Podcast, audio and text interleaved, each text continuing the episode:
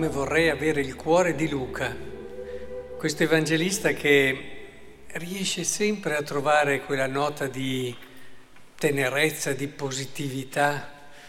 Eh, l'avete colto anche oggi. Questi eh, apostoli che facevano fatica a credere anche dinanzi all'evidenza, anche dinanzi a, a uno che non era un fantasma perché gli stava facendo vedere mani, piedi, che era lì in carne ed ossa e fanno fatica, la loro fragilità. E Luca cosa dice? Dice, ma poiché per la gioia non credevano ancora, eh, magari avessimo tutti questo animo, quando vediamo la fragilità del nostro fratello a trovare quel motivo positivo, quel qualcosa che in un qualche modo credo che davvero non siano cose secondarie, ma fanno davvero la differenza di uno stare insieme, di un vivere la comunità. Oggi con voi vorrei fermarmi soprattutto su quello che ci dice un altro cuore meraviglioso, che è quello di Giovanni. Nella sua prima lettera che abbiamo appena ascoltato, esordisce così. Figlioli miei, vi scrivo queste cose perché non pecchiate.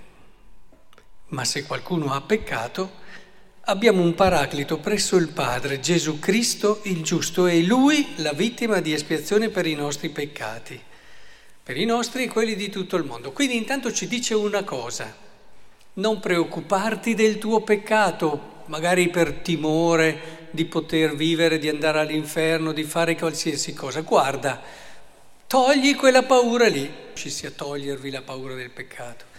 Togli quella paura lì, perché tanto c'è stato chi ha già dato la vita per te. C'è già una vittima di espiazione che ha dato non solo per i tuoi peccati, ma anche per quelli di tutti gli altri. Quindi non temere, non temere la tua fragilità, la tua debolezza e il tuo peccato. E se uno si fermasse qui, però potrebbe dire, oh però bene, allora apriamo tutto e possiamo peccare, possiamo fare tutto, tanto c'è già chi espia i nostri peccati.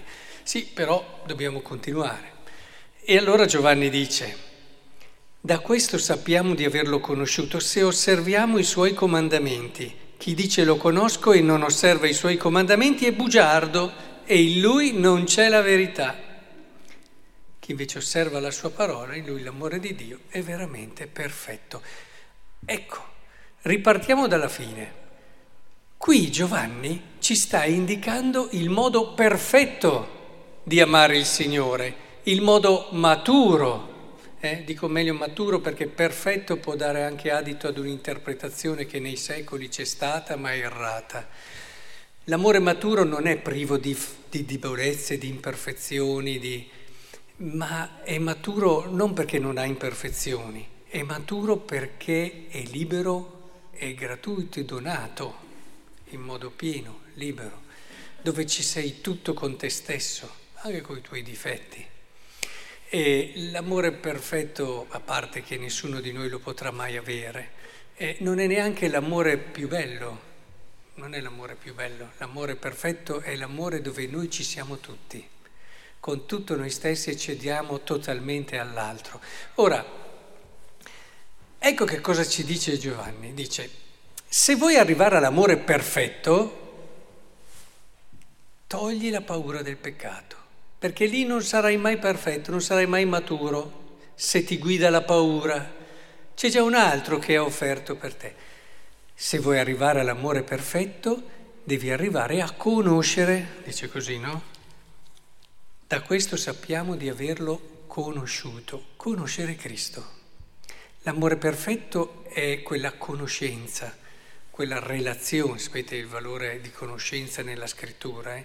che è molto più di una conoscenza semplicemente intellettuale, cognitiva, ma è, è quel conoscere che è esperienza di Lui, è camminare con Lui, è il vivere con te stesso, con tutta la tua vita in Lui, insieme a Lui, non riuscire più a pensare alla vita senza di Lui e sapere che Lui è tutto per te e che non ne puoi fare a meno. Conoscenza di Cristo è questo, cioè non riuscire più a vedere la tua vita senza una relazione con Lui, senza rifarti a Lui, in modo analogico, quindi con dei limiti, però quando tu lasci entrare qualcuno nella tua vita, eh, ti innamori prima ma poi scegli di amarlo e, e non riesci più a vedere la vita senza di Lui e capisci che Lui per te è decisivo, condiziona le tue scelte, in tutte quelle cose che fai Lui c'è. Ecco, Giovanni ci dice, eh, togli la paura, vivi invece la conoscenza e la relazione con Cristo. E allora ecco perché arrivano i comandamenti, perché dice, chi dice lo conosco, cioè dice che vuole essere in relazione con Lui, che lo è in relazione con Lui, ma non osserva i suoi comandamenti, è bugiardo. E cioè, come fare? a entrare in questa relazione col Signore. Ecco i comandamenti. I comandamenti ci aiutano proprio il vivere quella che è la legge di Dio, a conoscerlo sempre meglio, a lasciare che nella nostra vita entri sempre di più Lui e noi possiamo sempre di più eh, entrare nella sua. Ecco allora che questo meraviglioso cammino, che è quello che abbiamo tutti ed è la cosa più bella, io penso a un ragazzino che immagina la sua storia d'amore, un adolescente, eccetera, che la immagina come una cosa bella. Beh, noi cristiani ce l'abbiamo con una persona straordinaria questa possibilità, perché il cristianesimo è questo, non è dire io credo, punto. Il cristianesimo è il credo inteso in senso giusto, cioè io mi affido, io entro in relazione, la mia vita è in lui. Questo è il credo completo.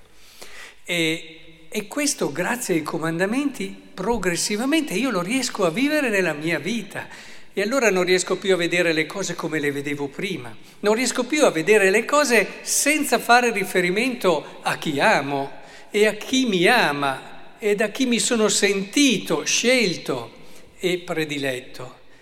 Ecco allora essere cristiani vuol dire proprio non vivere i comandamenti, oh non ho osservato il comandamento, adesso ho fatto anche magari peccato e adesso c'è un problema, ma è ditemi come faccio, ditemi come posso fare a conoscerlo di più, a conoscerlo meglio, ad entrarci in relazione.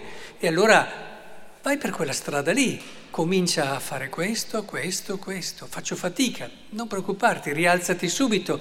Non è una questione di contabilità e di misura il cuore di Dio, è che vede il tuo impegnarti, il tuo lavorare costantemente, il tuo rialzarti ogni giorno e vede la, la voglia il desiderio che hai di farlo entrare nella tua vita. Ecco allora che il sole entra nel cuore di una persona Avete mai visto il cuore di una persona che davvero si sente amata ed ama, lo sguardo soprattutto di una persona che si sente davvero amata e ama con tutta la sua vita? È uno sguardo che eh, fa venire l'acquolina. Ed è proprio questo quello che noi dobbiamo fare come credenti. Non buttiamo via, non buttiamo via in tre conti di contabilità dire le nostre orazioni, fare queste cose, comportarsi. Non buttiamo via in quattro conti di contabilità la possibilità di vivere una storia d'amore la più bella che ci sia. Perché essere cristiani è questo. Essere cristiani è la possibilità più vera, più credibile, più solida di essere felici su questa terra.